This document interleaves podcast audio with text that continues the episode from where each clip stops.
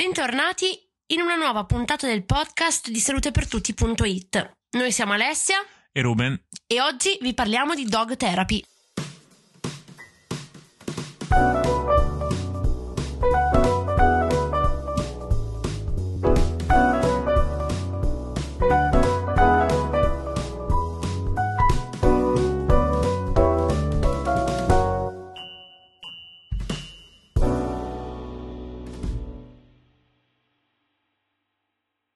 Questa puntata del podcast di salutepertutti.it vi parliamo di un progetto nazionale legato alla dog therapy.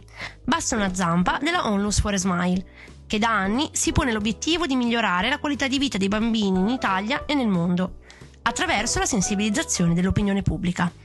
Da qualche anno se ne sente parlare sempre più spesso, ma cosa si intende quando si parla appunto di pet therapy? Si tratta di una pratica terapeutica basata sul contatto fisico ed emotivo tra paziente e animale. Il termine fu coniato negli anni 50 dallo psichiatra infantile americano Boris Levinson, in seguito a numerose osservazioni dei benefici psicologici e comportamentali derivanti dall'interazione tra i suoi piccoli pazienti autistici e gli animali, i cani in particolare.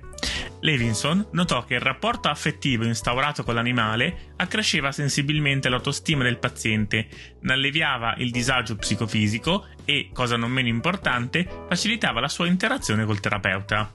Veniamo a noi e al progetto Basta una zampa. Questa iniziativa si propone di portare gli amici a quattro zampe nelle scuole di infanzia primarie e secondarie. L'anno scorso era già stata promossa in alcune scuole di Piemonte, Lombardia e Sardegna Oggi riprende accogliendo le domande delle tante scuole che hanno richiesto l'intervento dei cagnolini, a partire sempre dalle già citate Piemonte e Sardegna. L'obiettivo? Migliorare la fiducia in se stessi e il linguaggio non verbale, per facilitare inclusione ed integrazione in un momento in cui andare a scuola è sempre più precario ed incerto. Ebbene sì, i bambini hanno vissuto lunghi mesi di isolamento a casa, privati della socialità, della loro routine, delle attività fisiche e all'aria aperta. Sono tanti e ormai riconosciuti i danni psicosociali ereditati dal lockdown e dalle continue quarantene a cui i bambini sono costretti.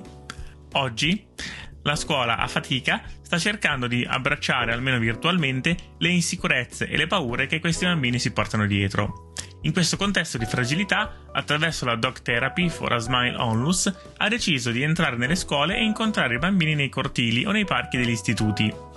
I percorsi ludici sono costruiti in base alle esigenze del gruppo e definiti dagli operatori professionisti insieme agli insegnanti, allo psicologo della scuola e alle famiglie. Gli incontri sono condotti da operatori certificati IAA, interventi assistiti con animali, accompagnati dai loro simpatici amici a quattro zampe educati per le attività coi bambini. I benefici sono numerosi aumento della fiducia in se stessi, elaborazione del linguaggio verbale e non verbale nella comunicazione, senso di protezione in una fase dominata dall'incertezza, valvola di sfogo emotivo, miglioramento di alcuni aspetti motori, miglioramento dello spirito di gruppo e facilitazione dell'inserimento nella classe. Queste iniziative sono particolarmente indicate per bambini che vivono in contesti fragili, con disabilità, affetti da autismo o altri disturbi del neurosviluppo. Piccola curiosità per chiudere questa puntata. Quali sono dunque le razze canine più impiegate nella pet therapy? Per chi non lo sapesse, sono i Labrador Retriever, i Golden Retriever, i Boxer, i Bulldog francesi, i Pastori tedeschi, i Carlini, i Terranova e i Cavalier King Charles Spaniel.